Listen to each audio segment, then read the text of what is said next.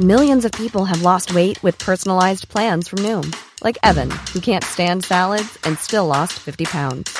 Salads, generally, for most people, are the easy button, right? For me, that wasn't an option. I never really was a salad guy. That's just not who I am. But Noom worked for me. Get your personalized plan today at Noom.com. Real Noom user compensated to provide their story. In four weeks, the typical Noom user can expect to lose one to two pounds per week. Individual results may vary. Hey, it's Ryan Reynolds, and I'm here with Keith, co star of my upcoming film, If, only in theaters, May 17th. Do you want to tell people the big news?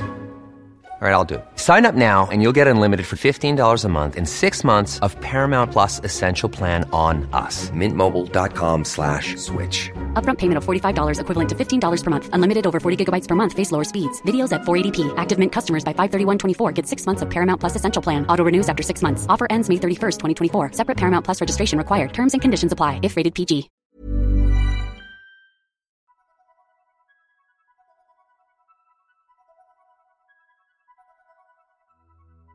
Hello, everyone, and welcome to the Food Psych podcast, where I, Kimberly Wilson, chartered psychologist and cook, take you through all things food and psychology.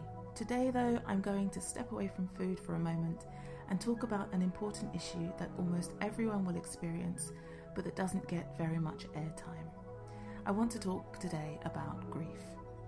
It's a difficult and painful subject that can leave us feeling helpless and lost for words.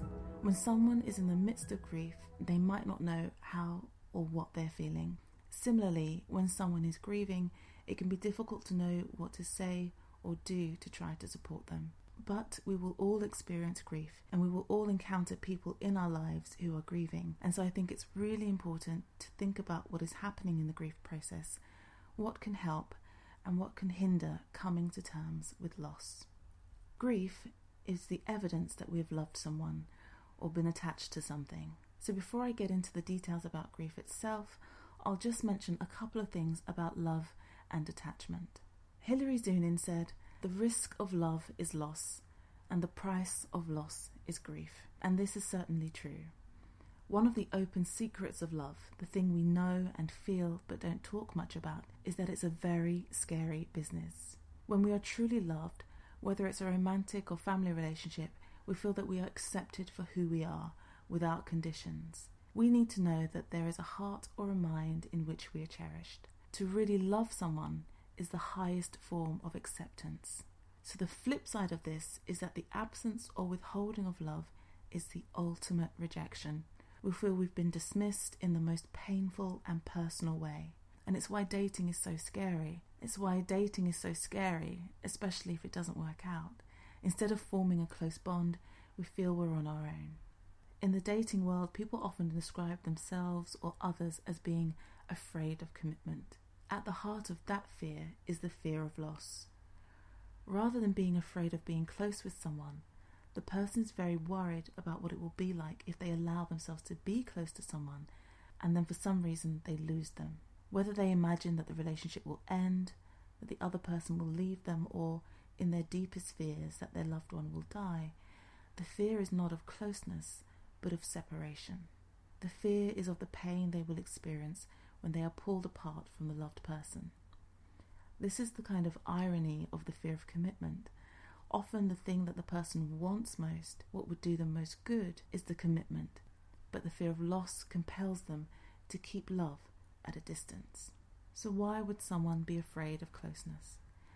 In my experience, there are a number of scenarios, but they all, I think, come back to one thing a previous traumatic loss.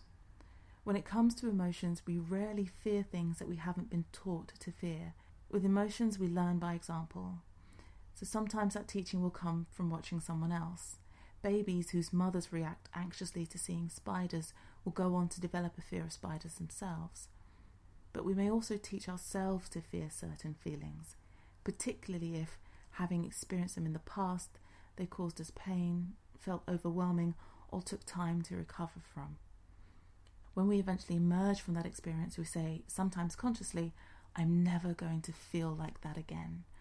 And the wheels are set in motion for the avoidance of any situation that puts us at risk of going back to those emotional places. But Hilary was right. The risk of love is loss, And if we work to avoid loss, we are, at the same time, diminishing our opportunities for love. Rationally, we might know this, but a previous traumatic loss, particularly when it comes as a surprise or when we're not emotionally mature enough to cope with it, can make us feel that any further pain of that sort just isn't worth the risk. Perhaps we lost a parent or sibling in early life. Maybe a particularly vicious parental divorce left us feeling like our whole world had been turned upside down. Often being sent away from home, perhaps to boarding school or to live with relatives, even when we know the reason was sensible, can leave us feeling cruelly abandoned and cut off from love. In some cases, having a parent who was there but for some reason unable to care for us, perhaps because they were severely depressed or preoccupied with their own trauma, can leave an emotional scar that, when pressed, tells us that love just isn't worth it. In later life, losing a loved one to illness or infidelity can be devastating. It can feel unfair. We think to ourselves, I invested all of this time, energy, and emotion just to lose it all. The pain and the sense of injustice combine to make us think that we've been had, that it was all a con, and we're not going to allow ourselves to be duped by love again. All of this anger and sadness at the injustice is a normal and healthy response to the pain of loss, but it's not grief. It may be the start of the process, but it's not the whole experience. So, what is grief, and what's going on when we're grieving? He didn't get everything right, but Freud very helpfully described two psychological responses to loss, which he called mourning and melancholia. Mourning is the healthy processing of loss. When we mourn, we allow ourselves to feel the full range of emotions associated with the person and the situation. We might feel sadness as well as anger, confusion, but also happiness when recalling good memories and gratitude for the experiences we had with that person. Psychologically, mourning is a process of reorganization. As we come to terms with the reality of the absence of the lost person, we have to reconsider aspects of our own identity. We might go from being a wife to a widow, from a sister to an only child. And it's not just actual states that have to be rearranged, our hopes and expectations may have to be reimagined too. Future events where the lost person was expected to be in attendance may now go ahead without them. So, as well as the actual physical loss, we have to deal with the loss of all the things that we took for granted, the unexpected and unusual absences. Someone who loses a parent before they get married, for example, will have a resurgence of feeling on their wedding day, even if it takes place many years after that parent died. Importantly, in healthy mourning, the grieving person is able to think of the lost person in a realistic way, as a whole person, they might say, I remember the time Grandpa taught me how to make paper planes. He was so patient. But he could be stubborn too. Do you remember the time he stopped talking to me for two months because I threw away his old newspapers? There's a sense of balance and totality. The lost person wasn't perfect, but that's okay. They didn't have to be. Our ability to love them included the less attractive parts of their personalities. In healthy mourning, there is gradually a sense of separation from the lost person. This is not to suggest that we stop loving them or hope to forget them. What it means is that there is a process of separating our identity, our sense of self, from that of the lost person. And this is essential in order to be able to move forward with your life. In order to, for example, eventually start a new relationship, you must stop thinking of yourself as still being in a relationship with your deceased partner. That doesn't mean that starting a new relationship proves that you have mourned successfully. For some people, it's quite the opposite. They're quick to jump into a new relationship in order to not have to grieve the loss of the old one. Rather, the clue that you are emerging from a successful grieving process is the inner feeling that you can hold both the sadness of the loss alongside the gratitude for the previous love, with a quiet hopefulness about the future. Melancholia, on the other hand, doesn't offer such a helpful prognosis. From the outside, melancholia may look the same as mourning. There will be sadness, perhaps numbness and withdrawal. Internally, though, the landscape is quite different.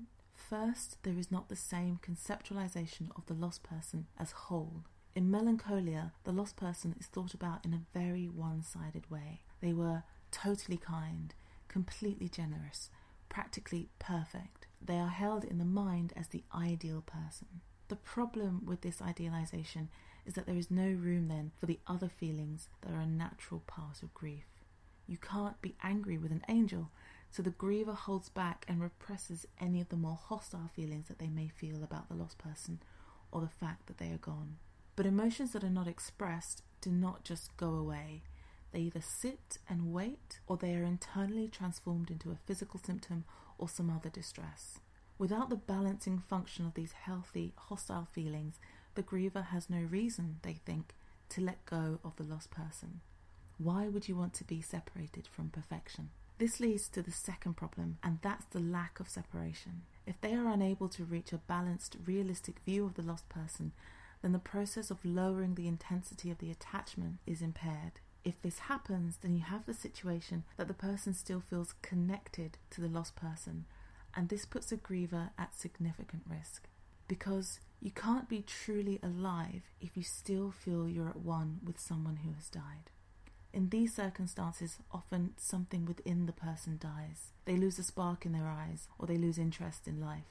Alternatively, and I see this sometimes in therapy, they may begin to express suicidal thoughts, wishing or hoping that if they die, they will be reunited with the lost one in heaven or in fantasy.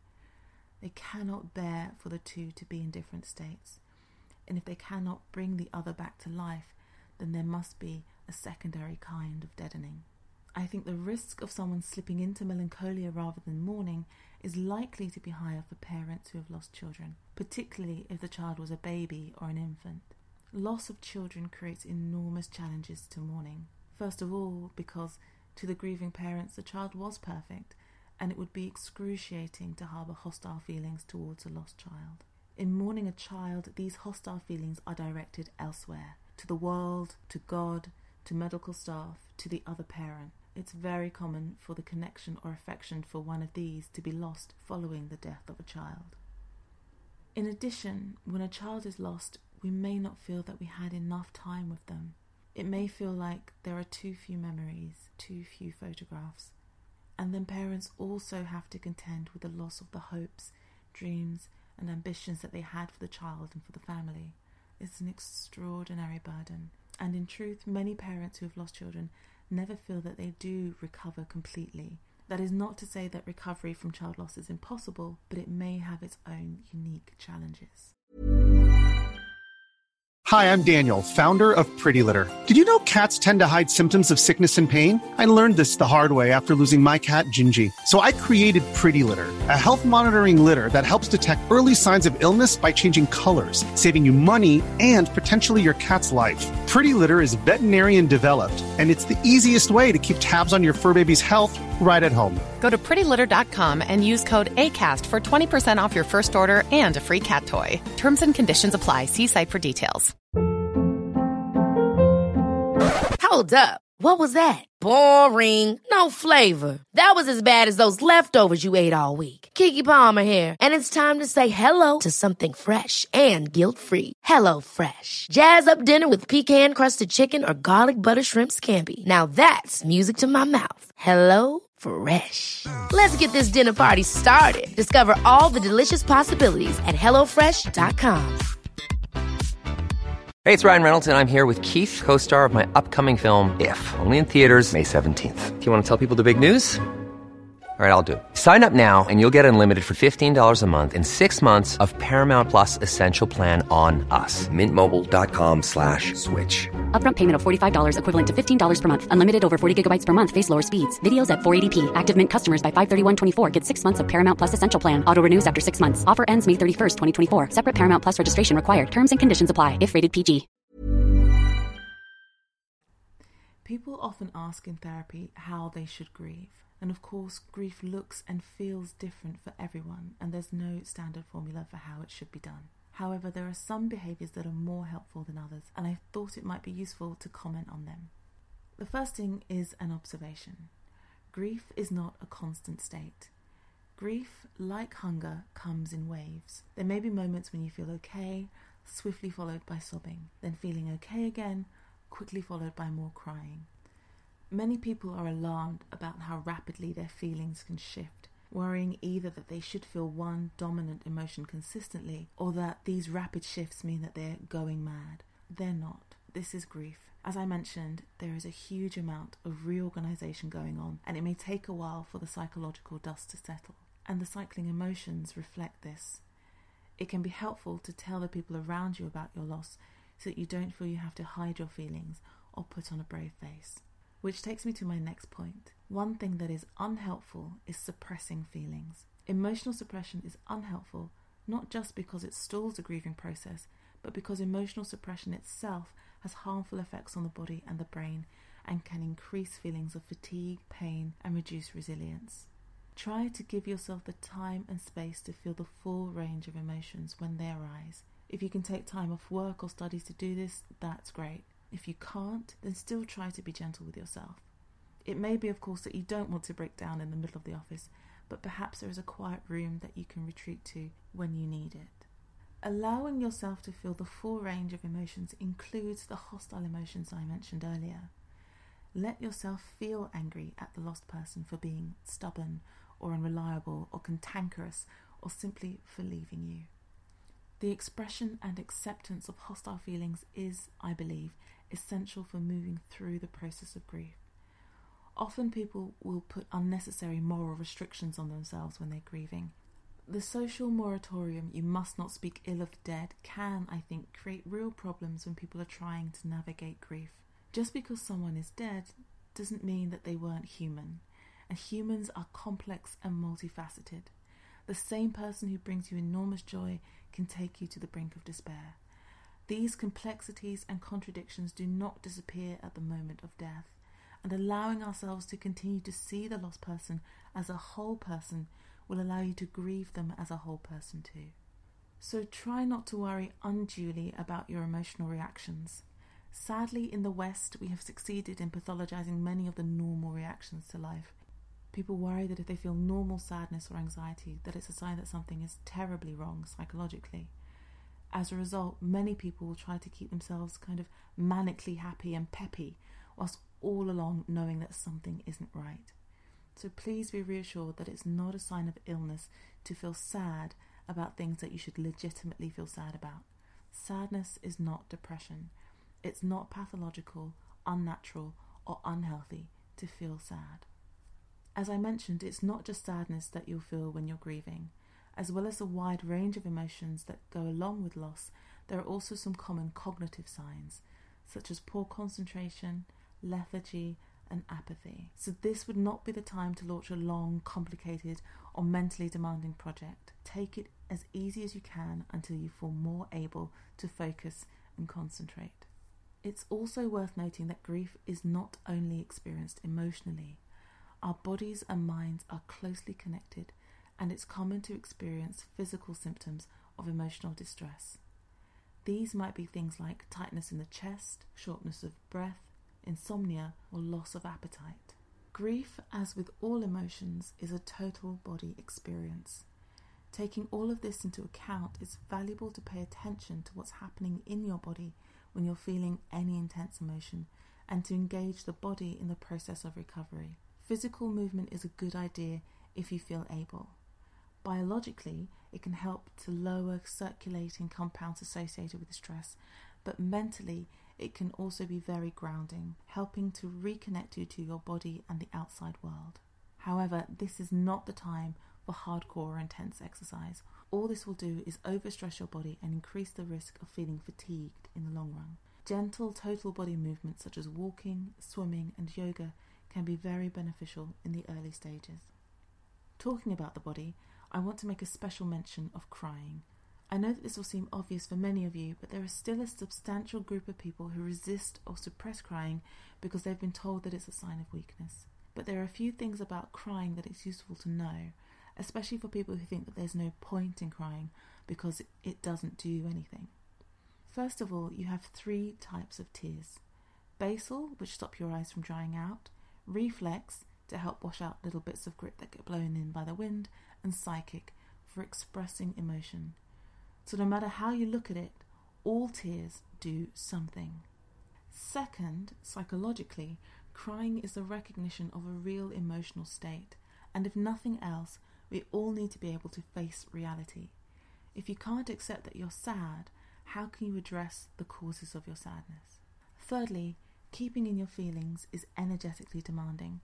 In studies where people have been told to hold in their pain when holding their hands in ice water or watching a distressing video, for example, participants had less endurance and were much more fatigued than people who were allowed to show their discomfort.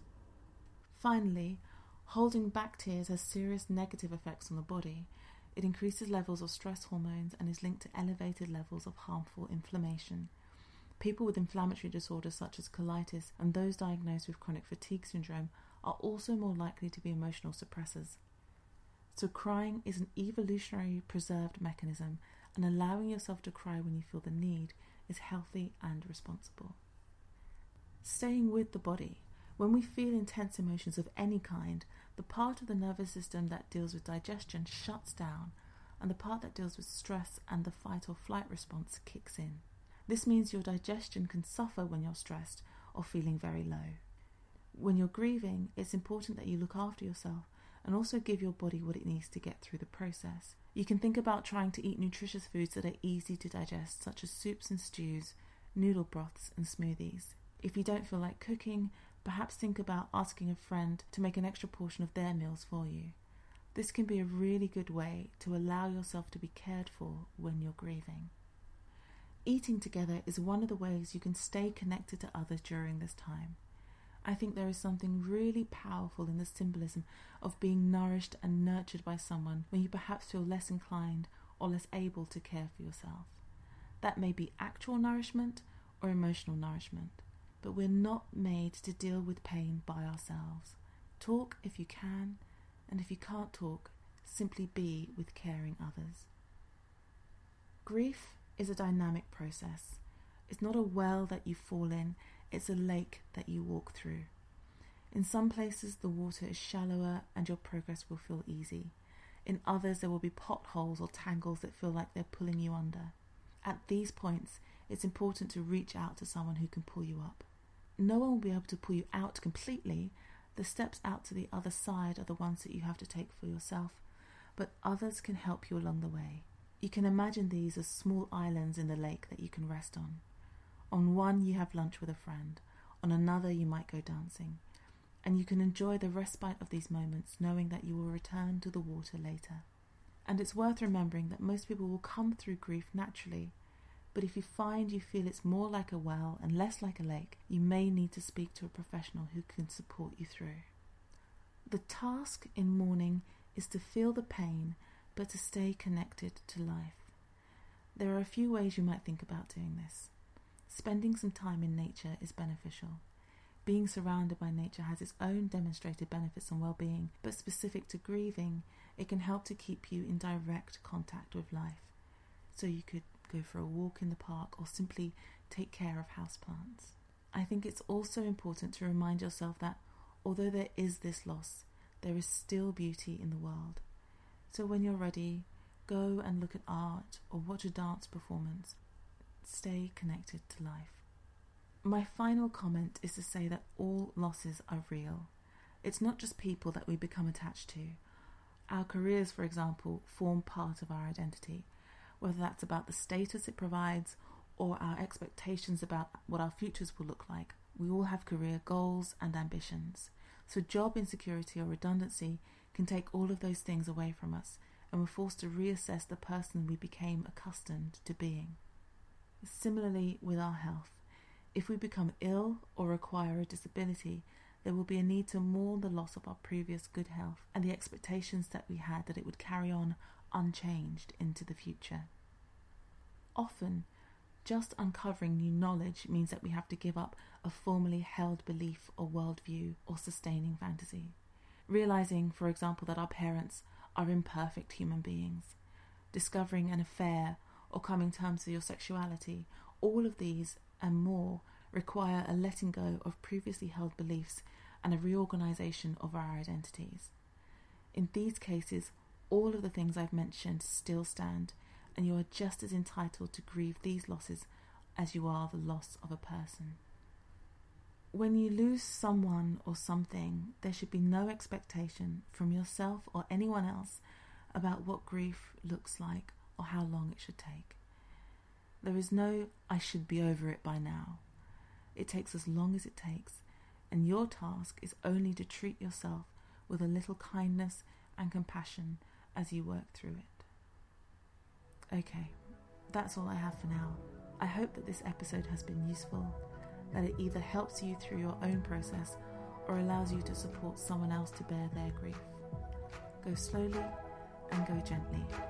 That just leaves me to say thank you very much for listening, and until next time, I wish you the very best of luck.